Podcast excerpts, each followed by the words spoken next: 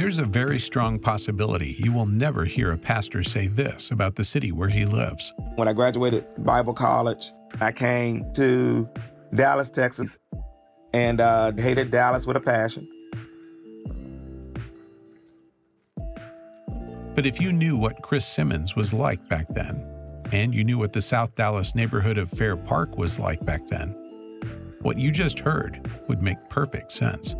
Back in the 80s, 88, 89, when I came, we were, the community was in the height of uh, crack cocaine.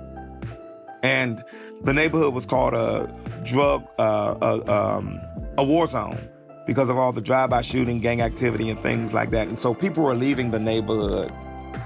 When Chris Simmons moved to Fair Park to pastor Cornerstone Baptist Church, he had no intention of staying for very long.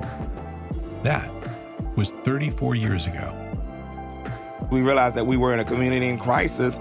So we went to our church and said, you know, everybody is leaving the neighborhood. Businesses are leaving, churches are leaving, residents are leaving.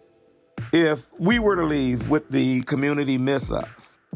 You drive by these neighborhoods that have great need, and you see churches sitting vacant all week long and only could be and only utilize a few hours on Sunday mornings. And we did not want that. We knew we had to do things during the week in order to minister to the needs of our neighbors. Cornerstone Baptist Church in South Dallas is now uncharacteristically open for business seven days a week. And business is booming. From Send Relief, this is Stories of Hope, episode number 98 How to Succeed in Business. How to Succeed in Business Lesson Number One Go where the money is. How to Succeed in Business Lesson Number Two Do not go where the money is not.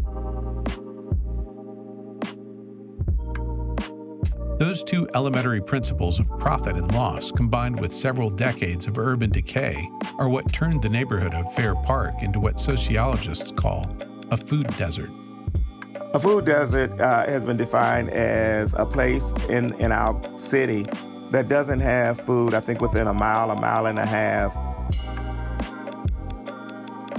And we are located in the inner city community of South Dallas Fair Park. It's a neighborhood where the average household income is less than $16,000 a year.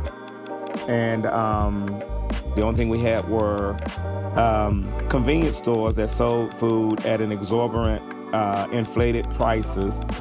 The gallon of milk can be as much as five dollars um, or six dollars. Eggs, we've seen eggs in, in this neighborhood as much as nine dollars a dozen. It used to be Chris Simmons' neighbors, many of whom do not own cars, had two choices for groceries buy something expensive and unhealthy at the gas station, or take two or three city buses to find something cheaper and better.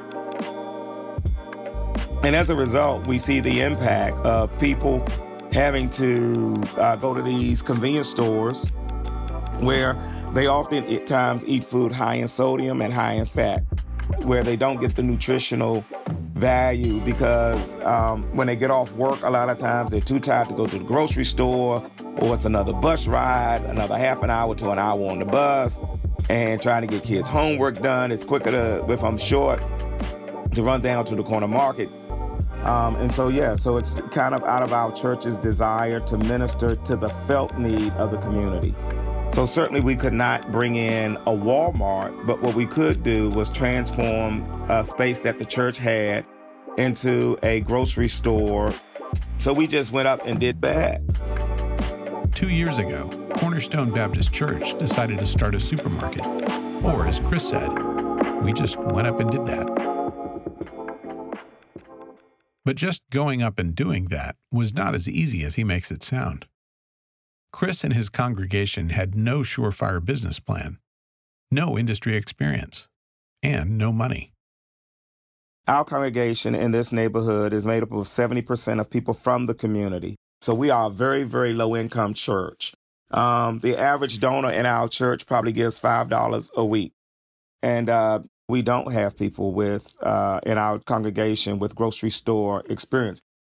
Um, there is a professor of economics at one of the local universities who said that the model um, as designed in the business plan would not work in our neighborhood. And that was because um, we did not sell beer, alcohol, or lottery tickets. And so said the model probably would not work. But we do a number of things that a lot of churches would kind of raise their eyebrows out. Which brings us to how to succeed in business lesson number three. It's not what you know that matters, it's who you know. Cornerstone Baptist Church purchased an old shopping center, and then collaboration has been a major, major part of why we are able to do what we do. They found a nonprofit that connected them to people who had experience and money. I think churches do well when they have these um, visions of what they believe God has called them to, but feel like they don't have the expertise of realizing the power of collaboration. And that's how, in June of 2021, a team of volunteers from Cornerstone Baptist Church opened up the small but now wildly successful South Point Community Market. Our grocery store um, is only about 800 square feet, so it's very, very small, and yet it does very well um, financially. Since its opening, we've had about a 600% increase um, in sales and um, sell out very frequently of many of the items that we stock. South Point Community Market looks and sounds like every other grocery store in every other neighborhood in every other city around the world, except for three things. First, the interior design. It is intentionally upscale. We really believe if we're going to do something for the kingdom, we really ought to give God our best. Second, the supply chain. It is very non traditional. We have a group that goes out and look for sales of where we can buy the most requested items at the cheapest price and then offer and pass those savings along to our customers. And third, the people who work at the store. They are unapologetically evangelistic.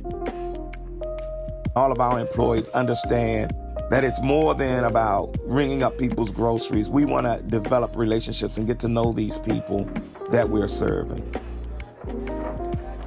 So, in the market, there are tables set up near the front where individuals can come and just sit and talk.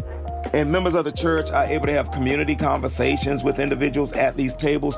So, the thing that the community store, for our perspective as a church, we want it to be more than a place where individuals come to get fresh fruits and vegetables although that's important. We wanted those places to be places where people come to meet Jesus. Today, Fair Park is not what it used to be. It has a grocery store all its own. And Chris Simmons is also not who he used to be. 34 years after he came and figured he'd stay just a little while, he's still here. It turns out, fruit can change a man's mind like nothing else can. When I came some of the older ladies in the church told my wife, we like him, but he won't be in the community long. He won't be here long. And uh, I, now, 34 years later, I ask them, you know, what made you stay that? First of all, they say, we still don't know if you're going to make it. 34 years later, the jury is still out. But, you know, being in the community, I think, has given us credibility. And so that we tell people that's the wind beneath our wings. The, li- the impact of the lives change to really impact the community and ultimately have a kingdom impact.